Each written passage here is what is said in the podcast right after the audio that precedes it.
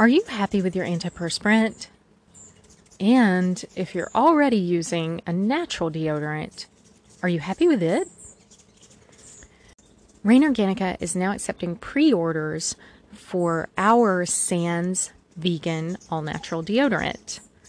What makes Sans different from all the other deodorants out there? Well, it doesn't use baking soda and it doesn't use magnesium hydroxide. Oftentimes, companies rely on these products, or excuse me, on these ingredients for as part of the way that the deodorant protects you from odors. Both baking soda and those hydroxide ingredients raise the pH under your arms. And the problem is that for those of us who are extremely sensitive, we can't tolerate either those hydroxide ingredients or the baking soda ingredients. And that's where Sans comes in.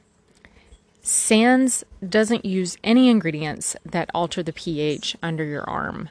Instead, it relies on three techniques to protect you from odors. And those are using wetness absorbing ingredients such as organic arrowroot powder and organic tapioca starch.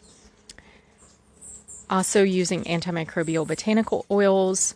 Rain Organica likes to avoid coconut oil just for anybody out there with coconut allergies. So instead, you'll find argan oil and olive oil. Of course, both of those are organic. They're also naturally antimicrobial.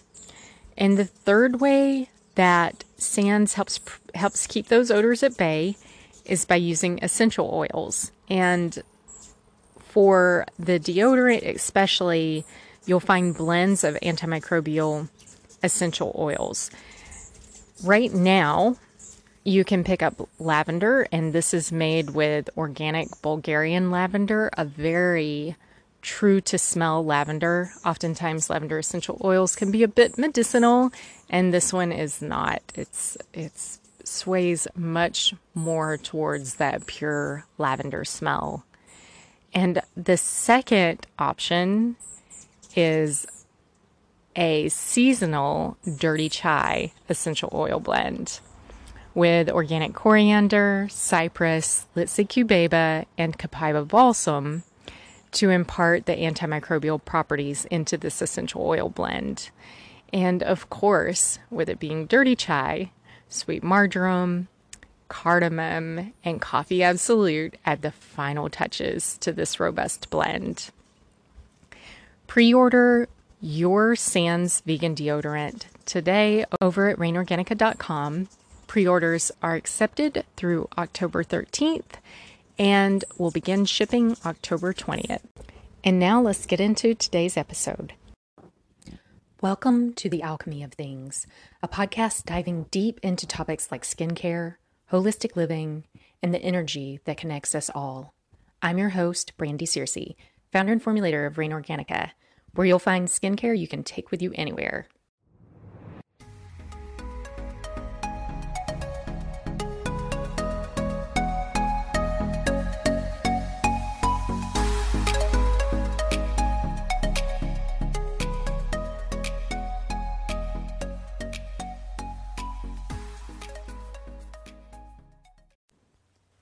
Why is your lymph system so important? And what does it do for you? If you're like me, I didn't really know that much about lymph until I was grown, done with college, and holding down a job. So that's to say, I knew the lymph system was important for my immunity and that lymph nodes tend to swell up when we're sick, but I had no idea that this system played other incredibly important roles within our body. Aside from being involved in immunity, our lymph system also assists with returning fluid to our hearts. So it prevents edema, which is swelling due to congestion of fluid within limbs in particular and other areas of the body. And we all know about capillaries, those tiny blood vessels with very thin walls that allow oxygen exchange from the oxygenated blood that's passing through our body into our body's tissues. And capillaries also allow glucose, so blood sugar, to perfuse out into our tissues to provide energy for our cells At the same time, the capillaries absorb our tissue's waste products. So they're absorbing carbon dioxide, lactic acid, uric acid, and creatinine from the body tissues, and they're returning those to the heart or basically to the lungs for excretion. Then, uh, or really to other areas. I mean, they're also passing through the kidneys, where some of this, some of these waste products are, are getting removed, passing through the liver, where again some other of these waste products are getting li- removed, and as I mentioned, through the lungs, which is where that carbon dioxide gets removed. So the nutrients exiting the capillaries and the waste products that are entering the capillaries are dissolved in water. And collectively, the water and the nutrients, and also the water and the waste products, are known as interstitial fluid when they're hanging out outside of the circulatory system. So the exchange between the nutritive fluid that's exiting the capillaries and the waste fluid that is re entering the capillaries isn't equal. So there's an unequal exchange of that interstitial fluid. The reason that it's not equal is because the differential pressure at the arterial end of the capillary, so that's the end of the capillary that's closest to the heart, is greater than the differential pressure at the venous end of the capillary. So that's the on the side going back to the heart. Of course, veins go back up to the heart and arteries are coming out of the heart with that rich oxygenated blood. What's, what this difference in differential pressure means is that capillaries let out more fluid than they take back in. And so what is responsible for removing that remaining interstitial fluid from our bodies is the lymph system.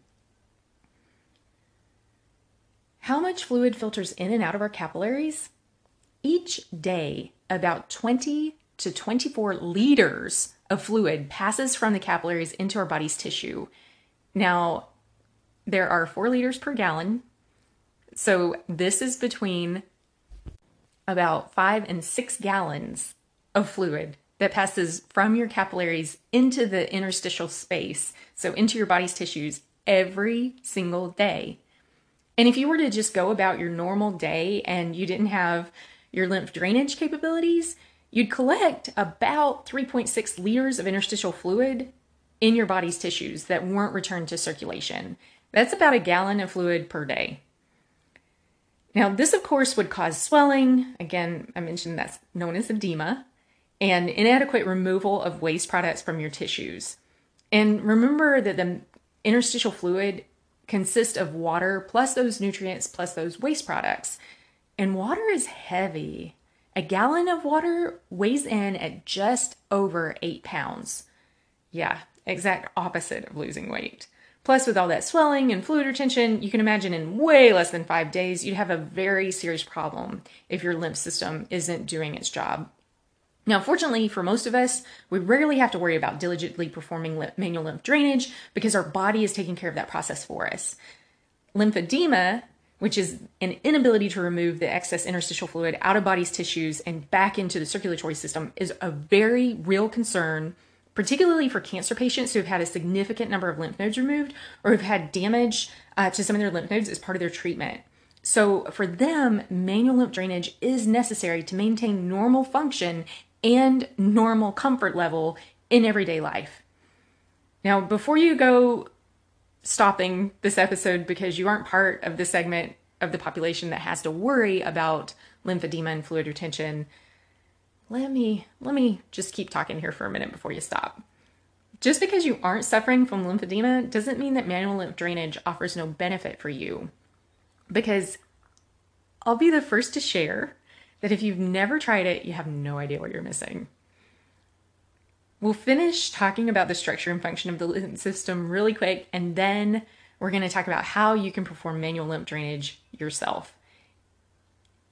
Now, if you want you can there are links in today's show notes over to a youtube video where i show you how to do manual lymph drainage on your face and neck specifically your neck so much like our circulatory system the lymph system has a network of vessels and the smallest of these are lymph capillaries however unlike the circulatory system which is a closed loop so it takes blood to and back to and from the heart the lymph system is a one way system, so it absorbs interstitial fluid into the lymph capillaries and then it returns that fluid back to the heart. Lymph always moves toward the heart. There are a couple of figures in today's show notes that also show what this looks like, like how what the lymph system and the lymph vessels look like. So you can check out today's show notes in case you're interested in taking a look at those. Once the interstitial fluid enters your lymph capillary, is generally referred to as lymph or lymph fluid. So once it passes out of the body's tissues and enters into that lymph system, into that network of lymph vessels, then it's it becomes known as either the lymph or lymph fluid. And it travels towards lymph nodes where lymphocytes, which are a type of immune cell, look for and fight infectious material. So these lymphocytes are always on the lookout for bacteria and viruses. The lymph fluid continues on through these lymph nodes and keeps traveling along the lymph network to return to our circulatory system. Yep, the lymph system drains back into the circulatory system. And after all, this is where it came from originally. Lymph is just the excess fluid that's released from the capillaries of our of your circulatory system and it's not reabsorbed back into those capillaries. So it returns to the circulatory system via lymph. Unlike the circulatory system, the lymph network does not have a true pumping mechanism like your heart. And so the movement of lymph relies on several different methods. This particular method is also how food moves in our digestive tract, and it basically involves alternating relaxation and contraction of smooth muscle to move material in, in uh, an action known as peristalsis. Valves line the lymph vessels to help ensure unidirectional flow of lymph toward the heart. So think of these as check valves, and they prevent backup of that lymph fluid and keep that lymph moving towards your heart. Movement of your skeletal muscles, including breathing, also help propel lymph towards the heart. And even your heart beating, so even that arterial pulsation every time your heart beats, helps keep that lymph moving. If congestion develops in a lymph node, the pressure buildup within the node can overcome the ability of the lymph valves to keep lymph flowing towards the heart. So if, if you wind up with pressure in one area, then oftentimes that can overcome those little check valves and cause fluid retention in in spaces below that part of the lymph system. It's really beneficial to promote lymph flow because the lymph doesn't have a true pump. Because the lymph system doesn't have a true pump, lymphatic flow throughout the body relies on movement. It's no mere coincidence that lymph nodes are located at major joints, which are points of high mobility throughout your body. And Visualizing the basic anatomy of your lymph system helps when you're ready to perform manual lymph drainage and dry brushing. If you'd like a quick guide of the layout of the lymph nodes within your body and the lymph system within your body, you can head over to today's show notes and download a free quick guide that contains that, along with steps on how to dry brush. So, Speaking of dry brushing, let's talk about a few ways that you can promote lymph flow in your body. So, the simple act of breathing is one great way to stimulate lymph flow. Lymph vessels are prevalent in our body at every depth. That means that your body has superficial lymph vessels just below the surface of the skin. These are the ones that benefit greatly from dry brushing. You also have more in depth lymph vessels and lymph nodes throughout your body, so deeper lying. And these are the ones that benefit from acts such as breathing. Slow, deep breaths can stimulate lymph flow. If you've heard of diaphragm breathing, that's what we're going for here. So you're oxygenating your blood, calming yourself, and improving lymph flow, all in the simple act of breathing you can stay hydrated. When you're dehydrated, the lymph thickens, and that makes it even more difficult for your lymph system to move fluid. So think of trying to pour molasses or honey versus pouring water. So the best way to hydrate is to drink room temperature or even hot water throughout the day. Most of us don't get enough water daily, and it usually takes a conscious effort to drink enough water. Also, be cognizant of overdrinking. Signs of overdrinking might include a headache, and I find this is especially true when I sip too much hot water throughout the day. So, our goal here is to stay hydrated, just not overhydrated. You can also try dry brushing, and I know I've mentioned this before in the episode. dry brushing is great before you hit the shower. You can just spend a few minutes dry brushing. It's an it's a great way to exfoliate skin as well as to boost lymph flow and to encourage lymph flow. You can try Pilates. We're going to talk more about Pilates in next week's episode, so stay tuned for that. Pilates has a whole host of health benefits, including moving lymph. The third and final supermoon of 2021 will happen on June 24th.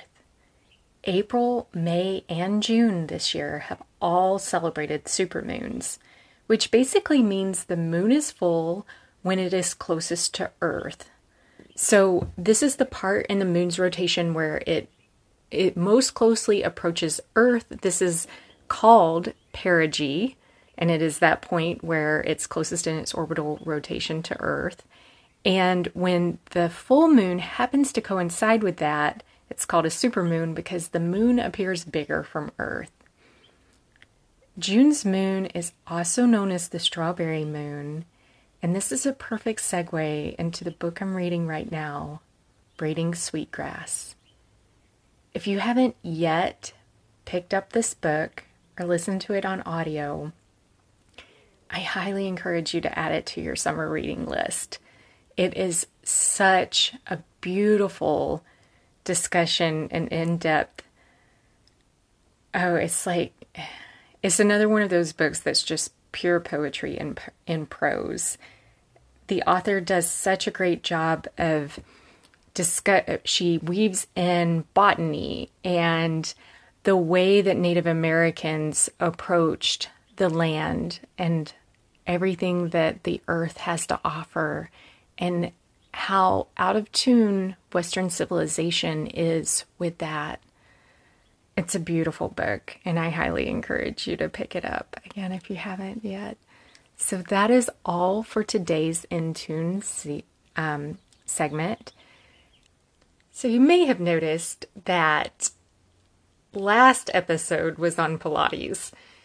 Originally, for this series, I intended the intro to lymph flow to be the first in the series, followed by the episode on Pilates, and ending with my interview with Leslie regarding acupuncture, how that helps flow throughout the body.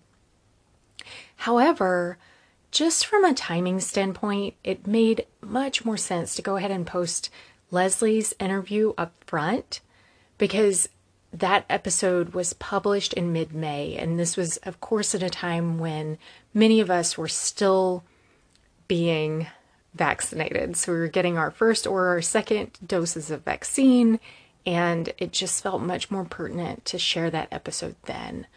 Uh, so, what you might notice in the coming weeks is a little bit of reshuffling to get these episodes back into their original sequence. So it will be this intro to lymph flow first, followed by the Pilates, followed by my interview with Leslie. Now let's talk about what's coming up next on the podcast. Have you ever wondered what the difference is between sunscreens and antioxidants? That's the topic of the next episode. If you're enjoying the alchemy of things, would you please take a quick minute just to leave a review? It helps so much with people being able to find the podcast and enjoy it as well. And of course, if you have a friend who might who you feel might enjoy one of the episodes or might benefit from something that's shared here, if you would take a quick minute and hunt down that episode and share it with them. Thank you so much for listening. And until next time, Bye.